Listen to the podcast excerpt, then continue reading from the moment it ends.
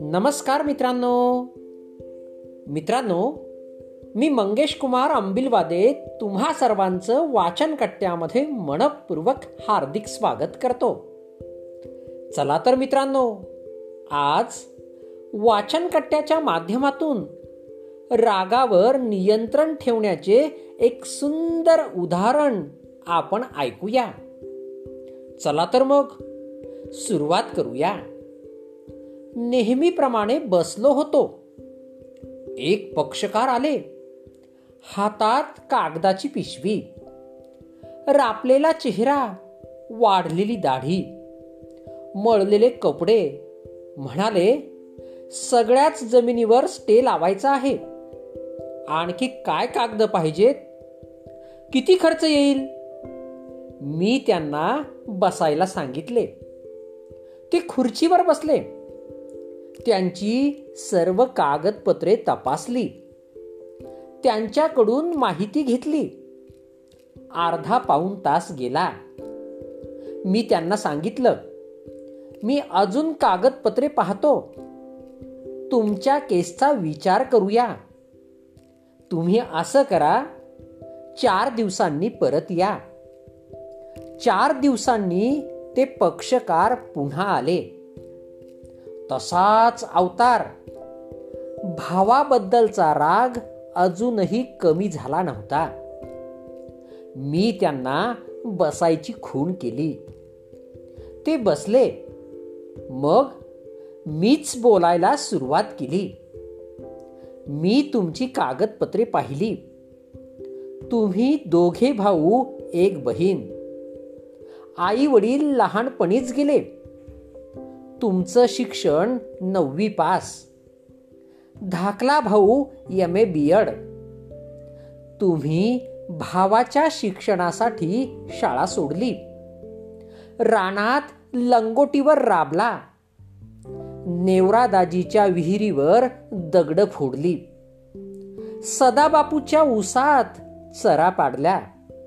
पण भावाच्या शिक्षणाला पैसा कमी पडू दिला नाही.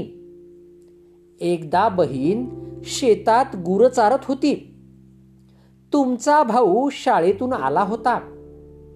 तसा तो म्हशीला आडवा गेला आणि त्याला शिंग लागली संपूर्ण शरीर रक्तबंबाळ झालं. तुम्ही खांद्यावरून त्याला बोरगावला नेलं. खरं म्हणजे त्यावेळी तुमचं पण कळतं वय नव्हतं. फक्त कळती होती ती माया. आईबापाच्या माग याचा मीच आईबाप ही भावना होती. तुमचा भाऊ बी गेला. ऊर भरून आला. तुम्ही पुन्हा जोमानं कष्ट उपसायला लागला. पण अचानक त्याला किडनीचा त्रास सुरू झाला. दवाखाने केले बाहेरचं केलं पण गुण काही आला नाही. शेवटी डॉक्टरनं किडनी काढायला सांगितली. तुम्ही तुमची किडनी दिली. ऑफिसर झाल्यावर खूप फिरायचं आहे. नोकरी करायची आहे. तुला आमच्यापेक्षा लय त्रास. आम्ही रानातली माणसं. आम्हाला एक किडनी असली तरी चालतंय. तुम्ही बायकोचं सुद्धा न ऐकता त्याला किडनी दिली. भाऊ यमेला गेला. हॉस्टेलवर राहायला गेला. गावात मटण पडलं डबा नेऊन द्यावा. शेतात कणसं आली कणसं नेऊन द्यावी. कुठला सण आला पोळ्यांचा डबा द्यावा. घरापासून हॉस्टेलचं अंतर पंचवीस किलोमीटर. पण तुम्ही सायकलनं गेला. घासातला घास घातला. भावाला नोकरी लागली. तुम्ही गावात साखर वाटली. तीन वर्षापूर्वी त्याचं लग्न झालं. झालं म्हणजे त्यानंच केलं. तुम्ही फक्त हजर होता. पण तरीही अभिमान होता. भावाला नोकरी लागली. भावाचं लग्न झालं. आता तुम्हाला आणि बायका पोरांना सुख लागणार होतं. पण झालं उलटच. लग्न झाल्यापासून भाऊ घरी येत नाही. बोलावलं तर म्हणतो मी बायकोला शब्द दिलाय. घरी पैसा देत नाही. विचारलं तर म्हणतो अंगावर कर्ज आहे. गेल्या वर्षी कोल्हापुरात फ्लॅट घेतला. विचारलं तर म्हणतो कर्ज काढून घेतलाय. सगळं सांगून झाल्यावर मी थोडा थांबलो. नंतर म्हणालो आता तुमचं म्हणणं आहे की त्याने घेतलेल्या मिळकतीवर स्टे लावायचा. तो पटकन म्हणाला हम्म. बरोबर. मी म्हणलं स्टे लावता येईल. भावाने खरेदी केलेल्या मिळकतीमधला हिस्सा पण मिळेल. पण पण तुम्ही दिलेली किडनी परत मिळणार नाही.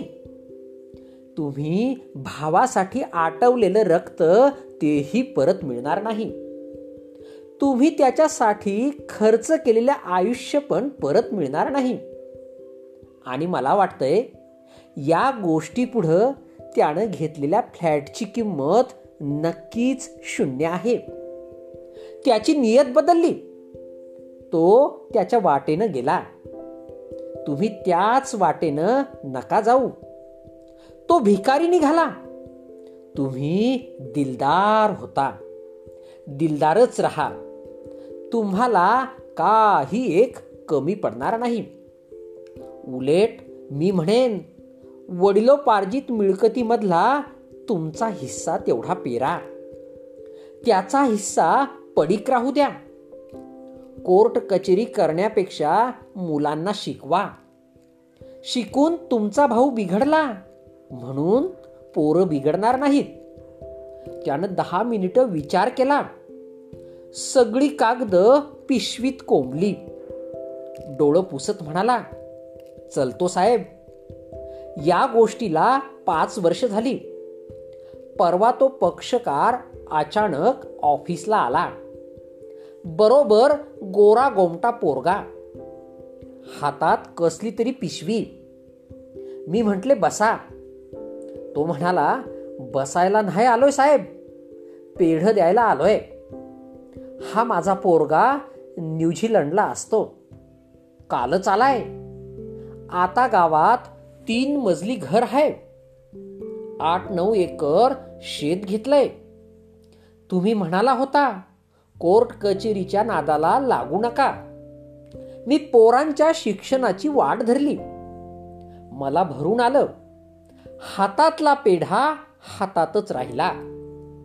रागाला योग्य दिशा दिली तर पुन्हा रागवायची वेळ येणारच नाही. कितीही कमवा पण कधीच गर्व करू नका. कारण बुद्धिबळाचा खेळ संपल्यावर राजा आणि शिपाई शेवटी एकाच डब्यात ठेवले जातात. आयुष्य खूप सुंदर आहे. एकमेकांना समजून घ्या व नक्कीच जीव लावा. धन्यवाद.